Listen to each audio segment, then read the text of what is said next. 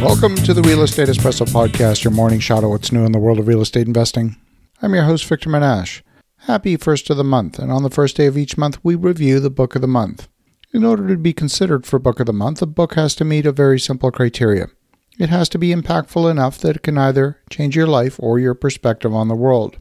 And whether it does or not, of course, is entirely up to you. If you consume the book as a piece of entertainment, you're missing the point. But if you internalize it, make it part of you, you have a chance at real change. Today's book is definitely worthy of the book of the month. It's a book called Holacracy, The New Management System for a Rapidly Changing World by Brian Robertson. Now, holacracy is a made-up word. It's made up of a few words. Holon, which is kind of like a cell, cracy, which comes from the word governance, and by the organization holarchy, meaning the organization of holons, as in a hierarchy. You can think of it the way the cell relates to an organ in an organism, as an example of a holarchy. Keeping in mind that in holacracy, structure is not fixed or solid, it's something constantly evolving. But we humans are not fully contained parts of a company the way cells are parts of an organism. Rather, we're separate autonomous entities who go about our daily work and energize an organization's functions. We're organized in various roles, and those roles form parts of the company.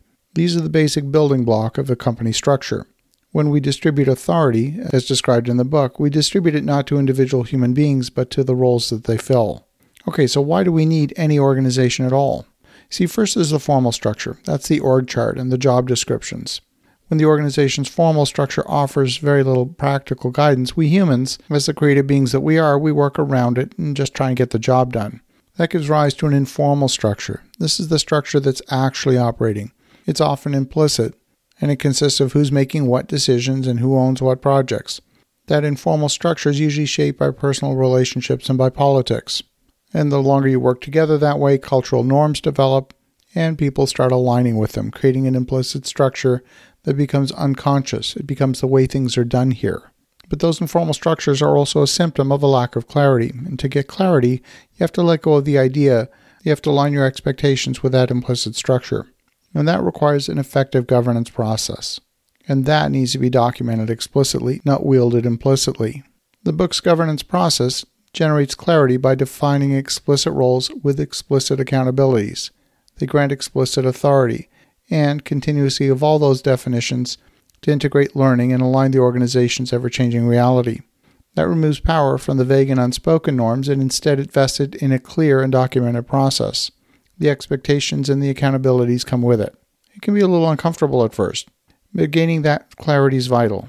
For example, it's often hard to separate emotions about people from emotions about the roles that they fill. We often see conflicts in the organization where those clashes are clashes of roles, but not clashes between people, even though it may seem like they're clashes between people. The fact is, most organizations have many roles to fill, but if your role is, let's say, business development or finance, you might be tempted to say that a particular task should not be your job because it's not in your job description. I think back to the early days of labor unions. Some unions were so dogmatic, they used to create enormous inefficiencies because, say, an electrician could not cut wood, and if an opening was needed, they would need to call a carpenter so the electrician could route a wire. Thankfully, those days seem to be over. Most of us fill multiple roles naturally. In our personal lives, we're always filling multiple roles. You might identify as a parent or a spouse, a child, a teacher, a student.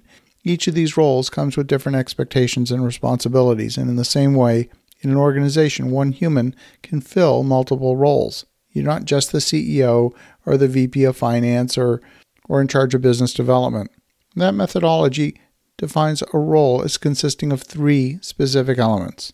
It has to have a purpose to express, possibly one or more domains to control, and a set of accountabilities to enact. Some roles will have all three of these parts, though often the roles start out with just a purpose and a single accountability and they evolve from there. The purpose tells us why the role exists and what it aims to achieve.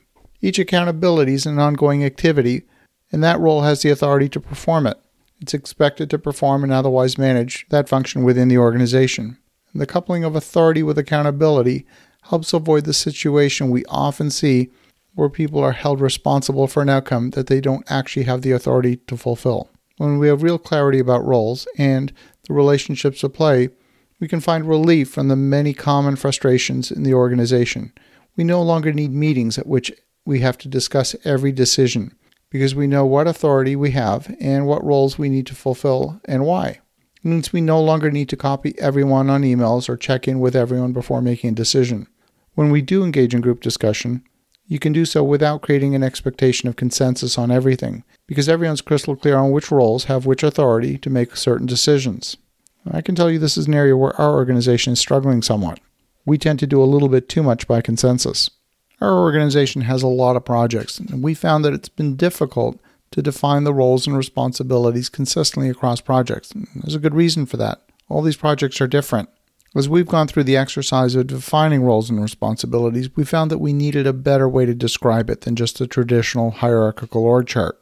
Organizational clarity is one of the biggest leverage points you can have in any organization, because when things are not working, chances are that the ownership and responsibility for a particular function doesn't rest with anybody in the organization.